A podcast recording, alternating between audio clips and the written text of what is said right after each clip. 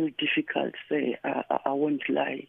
It's still unbelievable. It's as if Nubingi will appear. It will be like it's not true. It's still unbelievable. Mm-hmm. Tell us about your child and the kind of person that she was. Was she an outgoing person? Did she normally go out? To be honest with you, Elvis, this child, she was not an outgoing child. She's one of those children that you could trust on, even if there's something wrong at home. You know, if you talk to her and ask what really happened, he would fearfully tell you, no, mother, this, that. Mm-hmm. She was not an outgoing person. Mm. Even on the day in question, she was playing ball, we call it black dotty outside with 10-year-olds. Mm. So, yeah. How old was she, and did it come to you as a surprise that your child was seen or was at the tavern? She was 17 years old. Yes, it came to me as a surprise that she was at the tavern. As a result, even those people who came with the incident were not really friendly and open about it, because they were afraid as to how are they going to say it, to tell me about it. So what happened on that fateful night? You said she was still playing ball in the afternoon.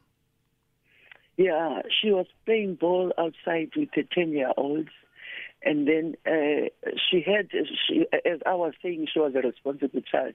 She had the money that she was saving, and then she said she's going to take the money and use it on the 25th of June. So after a while, she came to me, I think it was around 5 on that day, asking for her money and saying it's the time now to use the money as she was saving it. And I was like, how come at this time of the day? Why don't you use it tomorrow? Because it's late now for you to be going away and all that stuff. And then she was like, no, I want it. I told you that I'm going to be using this money today, and it is the day, so please don't break the promises that we had together about it. I really want my money. And then all of a sudden, she was like she's going to the friends around, and she's going to be coming back.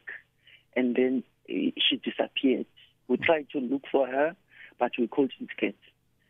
And then we slept together, because we even checked some of the friends, but we couldn't find. What are your thoughts now on the township tavern that are so easily accessible as they are located close to the family homes? And why do you think are their safety regulations and drinking age laws not always enforced there? Yeah, it's really, really, really my question.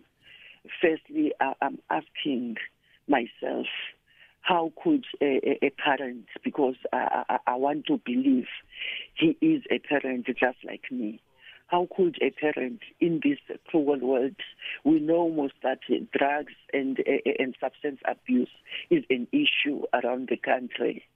So as a person who is in business and who is a parent, how could she allow young people or children, in fact, because these are not young people, these are children, and also offering, because we had two children that were there.